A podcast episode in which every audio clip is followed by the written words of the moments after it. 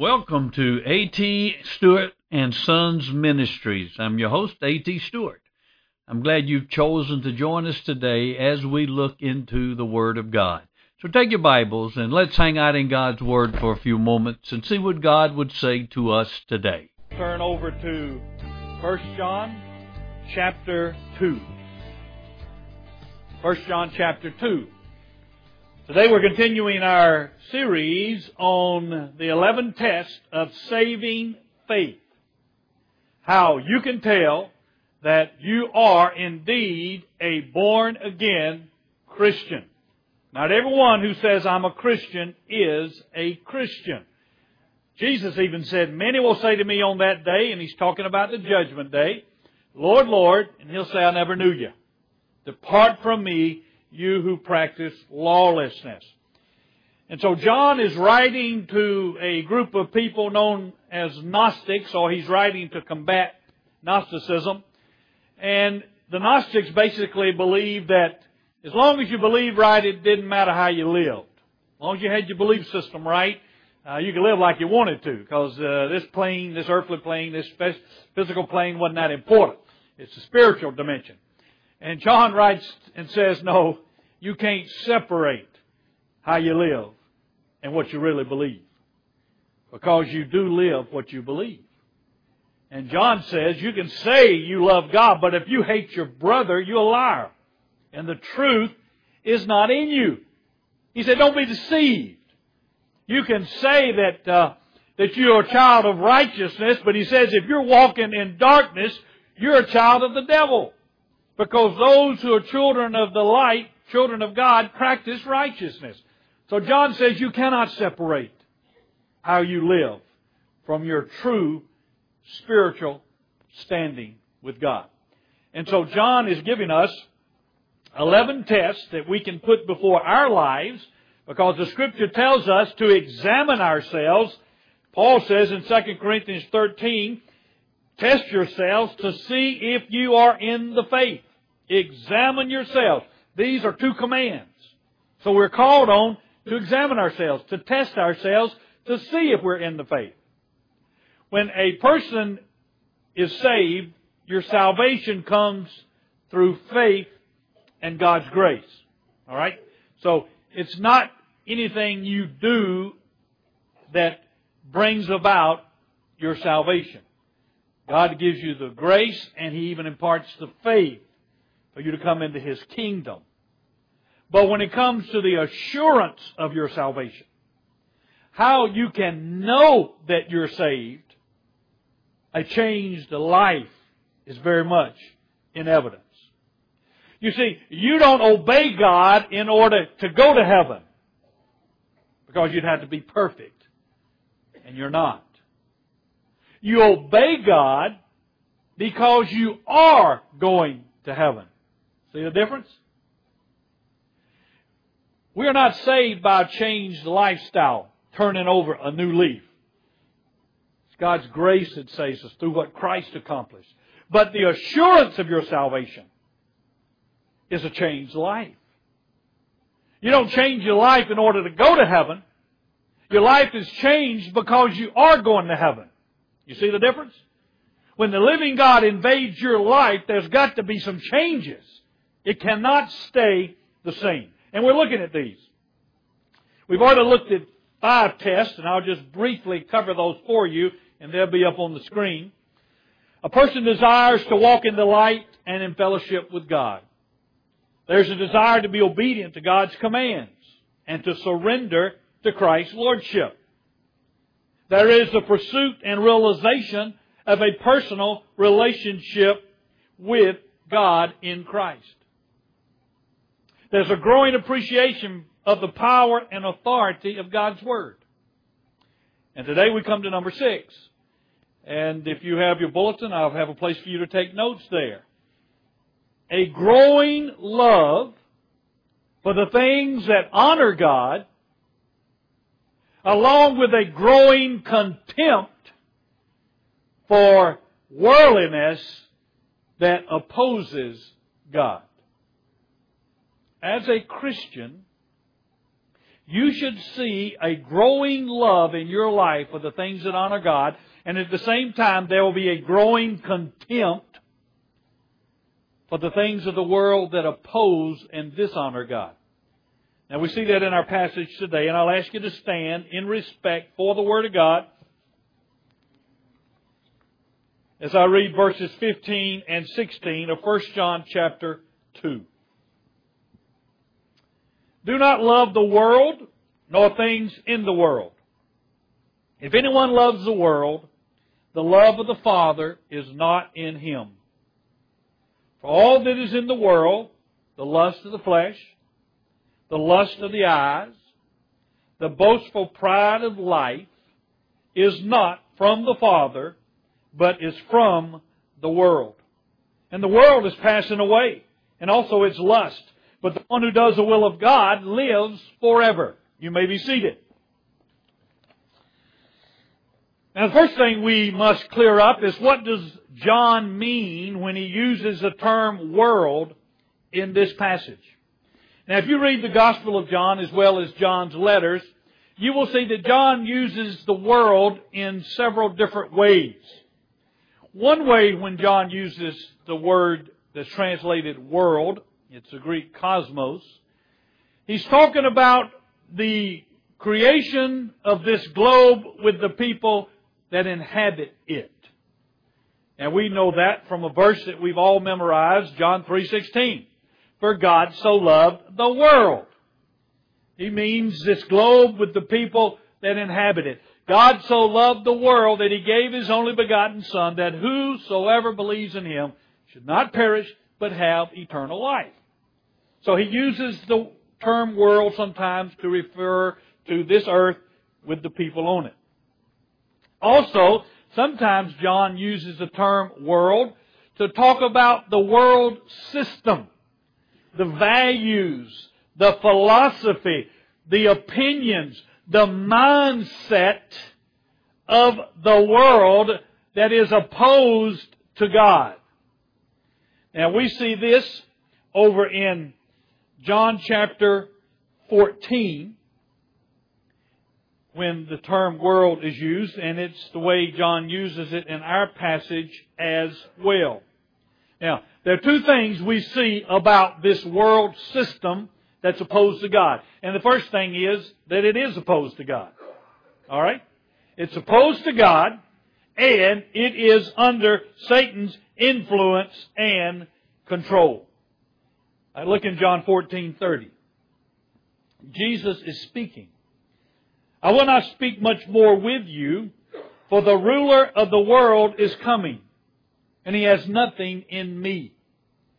The ruler of the world is coming.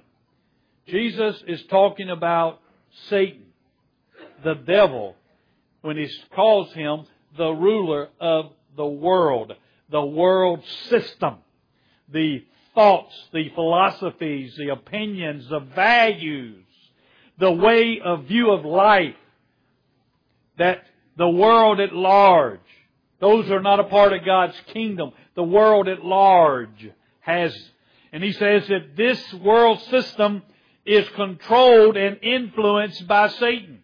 So much so he can be called the ruler of this world. He's also called the prince of the power of the air in one place. He's also called the God of this world in another place.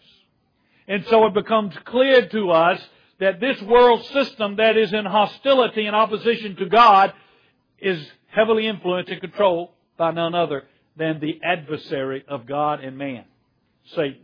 The second thing we notice is that this world system that's influenced and controlled by Satan is always at odds and hostile toward God.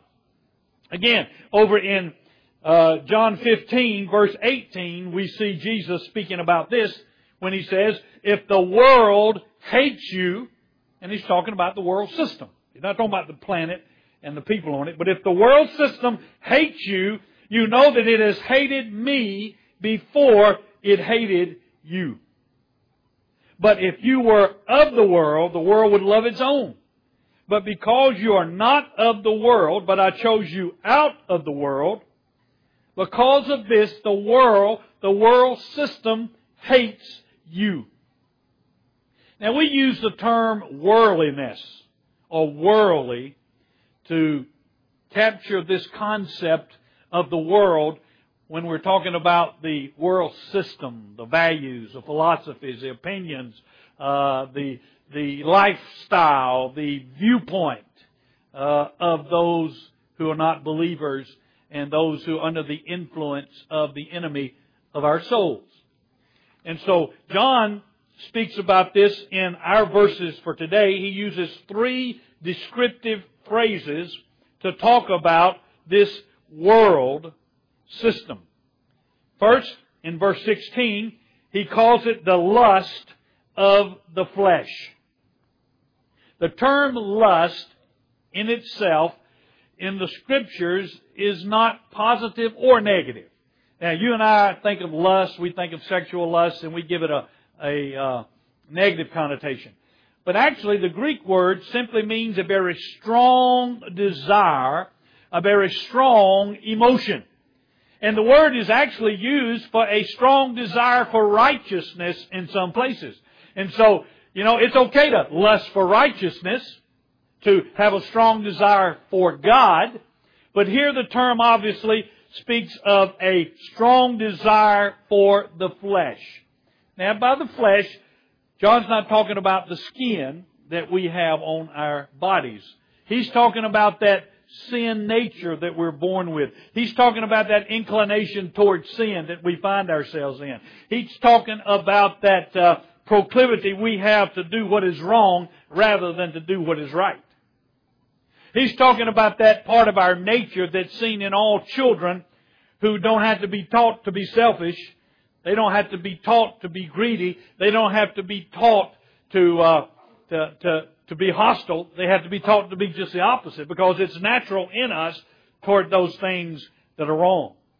And so when he says the lust of the flesh characterizes this worldliness, this world system, he's saying that the world system is characterized by a strong desire for immorality, impurity, sensuality, idolatry, sorcery, enmity, strife, jealousies, outbursts of anger, envyings, drunkenness. It's the morality of the world that can be characterized by three P words. Promiscuity, permissiveness, and perversion. Now, if you want to see the lust of the flesh, just turn on your television. Just go to the cinema. Right? Listen to the secular music that's out there. You want to see the world system's morality? That's all you got to do.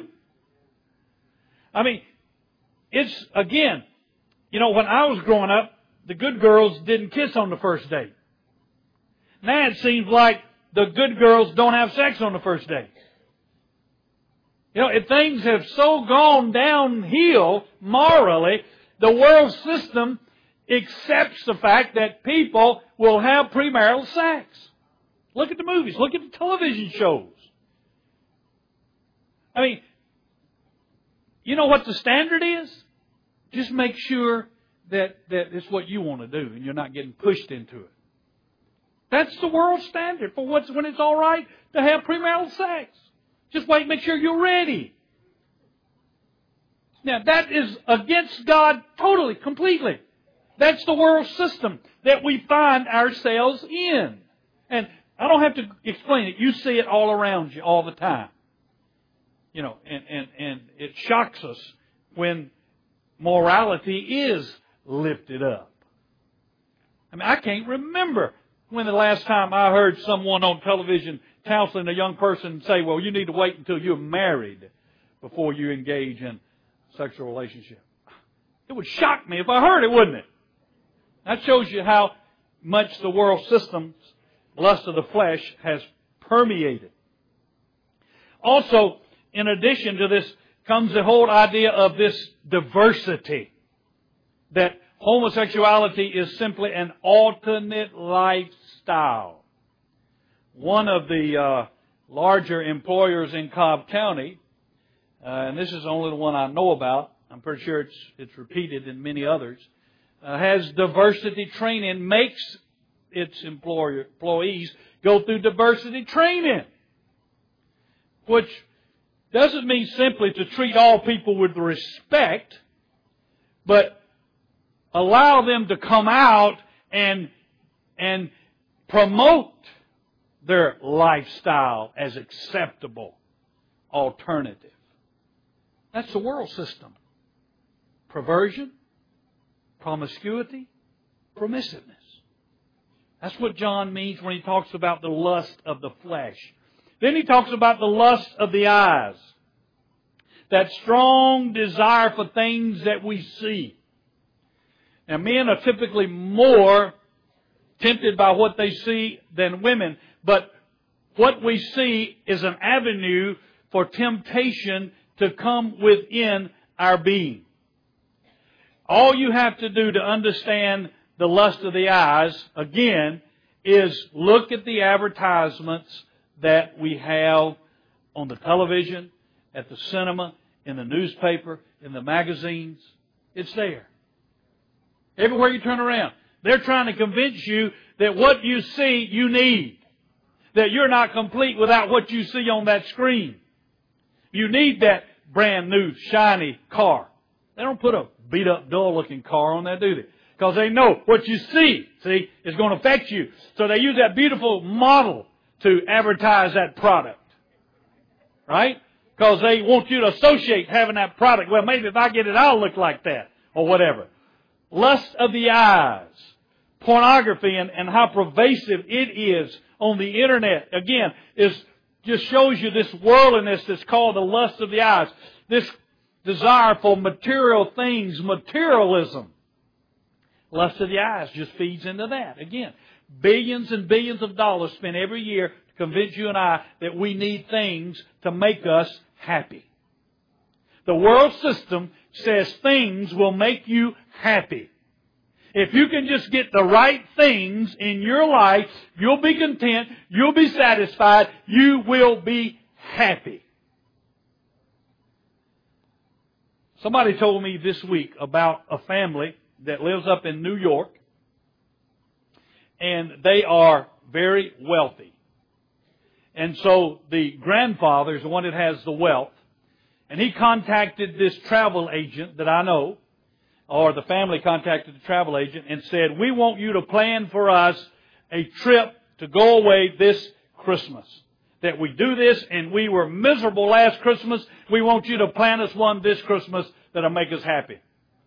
But the truth is, nobody wants to go because granddad is such a horrible grouch. So this travel agent found a place down in the Caribbean a place they could stay $17,000 a night. She brought in, she's going to bring in chefs to come in and cook meals for them on different nights. It's going to cost over $150,000 for this eight days in the Caribbean. They have a private jet that they'll fly down in, and that's not counting the cost of the jet.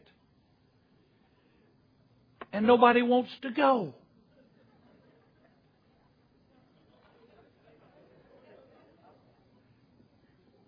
And so you and I think, man, if I could do that, whoo, I'd have a great Christmas. Man, I, I'd be happy. It's just you and I that don't have it thinks it would make us happy if we did have it. But the folks that have it, they know it doesn't make happiness. They're miserable. When you bought everything you can buy and it didn't make you happy, where are you left? Being miserable. The world says, get the right things and you'll be happy. That's not what God says. That's the world system that wants us seeking things and outward circumstances to bring us inward happiness. The lust of the eyes. And then he talks thirdly, the pride of life. The pride of life. This is the self-centeredness that the world promotes. Do what you want to do. Follow your heart and you'll be happy. No. Follow your heart and you'll be in trouble. Man is the sum of all things. He's the measure of all. He doesn't need God. You be a self-made man. You pull yourself up by your bootstraps. You make it. You don't need anybody or anything. You're the captain of your soul. That's the world's pride of life. I want prestige. I want power.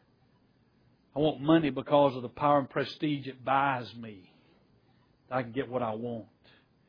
People will admire me. People will look up to me. God, don't get in my way. I want to live my life my way. That's the pride of life that the world system promotes. So John says this lust of the flesh, this lust of the eyes, this pride of life is opposed to God. And he says we are not to love this world system. In fact, he says, if we do love the world system, verse 15, that the love of the Father is not in us. The problem is, you and I have all been heavily influenced by this world system since we were born. We're born into this world system. We buy into this world system. And depending on your family, whether they were a Christian family that adopted the values of Scripture, or whether you grew up in a non-Christian family, all of us to some extent have been influenced by the world system, hadn't we?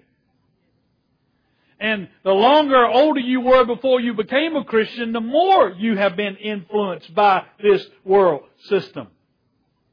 Now when you become a Christian, you immediately begin to feel a little uneasy and realize some of these things you've accepted, believed before don't jive with this new walk that you're on. And so you see this growing uneasiness with the world system you have been taught and bought into with the new life you have in Christ, don't you? And what you gradually see is you have more and more of a love for the things of God with a growing contempt for the things of the flesh. Now a key verse that I think speaks to this is Romans chapter 12 verse 2. Because we're not to love the world. And if we do love the world system, that means the love of God is not in us. That brings me to this key question. Well then, what should our relationship be to the world? Because we're in the world. Now, some have answered the question say, well, we need to pull off in a monastery. We need to totally separate ourselves from the world. Right? Or the Amish, we're going to pull ourselves away from the things of the world. Is that what God's talking about? Over in Romans chapter 12 verse 2, Paul says, do not be conformed to this world. And he's talking about the world system. But be transformed by the renewing of your mind so that you may prove what the will of God is, that which is good and acceptable and perfect. Now I want you to look at this word renewing. It's actually, the Greek word means renovation. He says, don't be conformed to this world. Don't be like this world. You're in it, but don't be like it. Don't conform to its opinions, its values, its lifestyle, but instead be transformed by the renovation of your mind. Now how do you renovate your mind? Well, how do you renovate a building? Alright? You go into a building and you actually don't tear it down. You don't raise it. And I never figured out why raise means to tear down, but you think it means the opposite. But anyway, you don't do that. But what do you do? You go in and you look at the boards. The ones that are bad, you tear them out, you replace them, right? So you go through the house, taking out what's bad, taking out what's rotten, and you replace it with what's good. So you're renovating the house. Alright? Well, how do you renovate your mind? You go through your mindset, your values, your opinions, your philosophies of life, and you look at them and you say, now, is this good or bad? Now, what's the standard? The Word of God. You renovate your mind by the Word of God. So you take all of your life, all of your values, all of your opinions, all of your philosophies, your lifestyle, your viewpoint, and you place them next to Scripture. And if it doesn't match with God's Word, what do you do? You tear it out. If your view of sex before marriage has been, that's okay, as long as you love each other, and now you're a Christian and you look at God's Word and it says wait for marriage, you say, whoa, now I gotta tear that one out and put in the place of it what God says. If your view of forgiveness has been, well, I'll forgive them when they act like they deserve it, or when they ask me to, or when they start acting right toward me, and then you see where God's Word says you forgive because God has forgiven you in Christ, whether they deserve it or not, you say, oh, I gotta pull that one out, and you pull it out and you replace it with God's principle of forgiveness, you see? And as you go through your life and do that, you are being slowly but surely renovated into the image of God by the renewing of your mind. That's where it takes place right here. And so as a Christian who has been influenced by worldliness, accept that from the outset. We all have. Some more than others, but we all have. You need to go through and examine everything you think, you feel, your opinions, your philosophies, your viewpoints about things, and go match them up with God's Word. And if they don't match up, you know what to do with them. Pull them out. So that's how you as a Christian come to the place that you love the things of God and honor Him and have a growing contempt for the things that oppose Him, the worldly system. Now let me give you some very practical aspects again as we go on with what your relation to the world should be. You are to be the salt of the earth and the light of the world. Jesus says in Matthew 5, You are the salt of the earth, but as the salt has become tasteless, how can it be made salty again? It is no longer good for anything except to be thrown out and trampled underfoot by men. You and I to be light and salt. Light shines into darkness. The world is considered darkness. You and I need to live in a way that shows, that shines forth the love of Christ. We and I need to live in a way that people see the love of Christ in our life, that it shines out. That they see the glory of God in the way we live. And it shines. Salt is distinctive. You can taste salt in anything that is there. Too much salt immediately. You don't think, well now what is this? What's that strange taste? No, you just say, man, this got too much salt in it. This is salty. And have you ever tried to get salt out of something? I've never been able to do it. If it's oversalted, you can't unsalt it. Salt is distinctive. As Christians, we are to be distinct. We're to be different from the world. People ought to see a difference in our lives. And I don't mean necessarily in how we dress, although there are certain extremes obviously Christians shouldn't go into when it comes to dress. But I don't mean you have to wear black and, and dress like the Amish. But when you at work, people ought to know by the way you talk that you're different than the way other people talk. That your attitude toward your boss is different than the prevailing attitude among other workers. That your diligence at work, that, that the way you handle yourself and handle conflict in the workplace is different. We need to live in a way that people see a difference in us. If people have been living around you for a year and they have no idea you're a Christian, I'd be concerned. Man, it, it, it never amazes me when, when I may be talking to somebody and they'll tell me about a person they know or they work with, and I'll say, Is he a Christian? And they say, Well, I don't know. I mean, I would hope that if you hang around me for a year at work, that I'd give you an indication that I am a Christian. by the way I talk or the way I don't talk or, or something. So we need to be different from the world. Then Jesus says, we are chosen out of the world. John 15, 19. If you were of the world, of the world system, the world would love its own, but because you're not of the world, but I chose you out of the world. We live in the world, but Jesus chose us to come out of the world system to not have the same opinions and attitudes and values and philosophies that the world system has. We're to be different again. He's chosen us to come out. And you can't hold on to both. You can't walk in the middle. You have got to let go of the world system and embrace God's way. He also says in the same verse, we are not of the world. When you're born in again, born again into God's kingdom, let me tell you, you're no longer of this world. Your citizenship has been transferred to heaven. You get a new passport. And heaven is your home. You become a stranger and an alien in this world.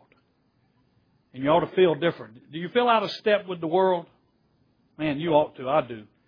You see things happen in the news, you read things on TV, you think, how in the world can people think that? How can they do that? What are they thinking? How can they have those opinions and values? Because you're out of step. They're marching to a different drummer than we're marching to. And when you're not of the world, you begin to feel more and more like you're out of place here. He says we're going to have tribulation in this world. In John 16, these things I've spoken to you so that in me you may have peace. In the world you have tribulation, but take courage. I've overcome the world. Expect to have problems and troubles and tribulations in this world. You're going to have it because we're walking against it, because we're not in step with it. So expect that. He also says that he has sent us into the world. John 17, 18, as you sent me into the world, Jesus is praying to the Father, I have also sent them into the world. So the answer is not for you to go off in some monastery somewhere and pull yourself away from the world. But the answer is for you and I to go in the world and bring about change. By the way we live, by the way we talk, by the way we vote, elect Christian politicians who will follow Christian principles, get involved in seeing change brought about and Christian principles proclaimed. He sent us into the world. Sent us in that same prayer Jesus prayed that God would protect us. Not take us out, but protect us from the world. So you have God's protection. The Bible says also we are crucified to this world in Galatians 6. But may it never be that I should boast except in the cross of our Lord Jesus Christ, through which the world has been crucified to me and I to the world. The Bible says you're dead to the world as far as its praise is concerned, its criticism is concerned. You are dead to the world. Don't worry about what they think about you. You be worried about what Jesus thinks. Don't worry about what the non Christians think about you at work or at the ball field or at school. You be concerned what Jesus thinks about you. You've died to the world. You've been crucified to the world system. And then we see he tells us to live sensibly. Titus 2:12, instructing us to deny ungodliness and worldly desires and live sensibly, righteously, and godly in the present age. You and I say, are to say no to the desires of the sin nature, to the lust of the eyes, the pride of life, the lust of the flesh. We're to say no to those things. And we're to say yes to righteousness and godliness. Choose to live rightly with God. And then lastly, we are overcomers. John says, For whatever is born of God overcomes the world. And this is a victory that has overcome the world, our faith. And who is the one who overcomes the world? But he who believes that Jesus is the Son of God. We're overcomers. Christ is overcome. The victory is ours. All we have to do is claim it through his power. A non Christian embraces the world. A person who says they're a Christian but is not lives just like everybody else. They're still running after that same almighty dollar. They're trying to accumulate all those things, thinking that they'll bring happiness. They're talking just like the world talks. Yet they go to church on Sunday and sit in that pew and sing, Oh, how I love Jesus. But they go out during the week and live just like everybody else. John says, No, uh-uh, don't be mistaken. Don't deceive yourself. The love of God's not in you if you love the world, you embrace the world. Doesn't mean that we never go see a movie. Doesn't mean you don't watch any television. But what it means is you don't seek your primary joy, your satisfaction from this world, but from God. I enjoy sunset as well as anybody else. But you know, I enjoy it because I know my God created. And I can worship Him in that sunset. Make sure that your entertainment, your happiness, your joy is found in Jesus and in your relationship to Him, not in this world system. So, do you pass the test? Do you see a growing love in your life for the things that honor God? And a growing contempt for those things that oppose Him, that dishonor Him? Let's pray.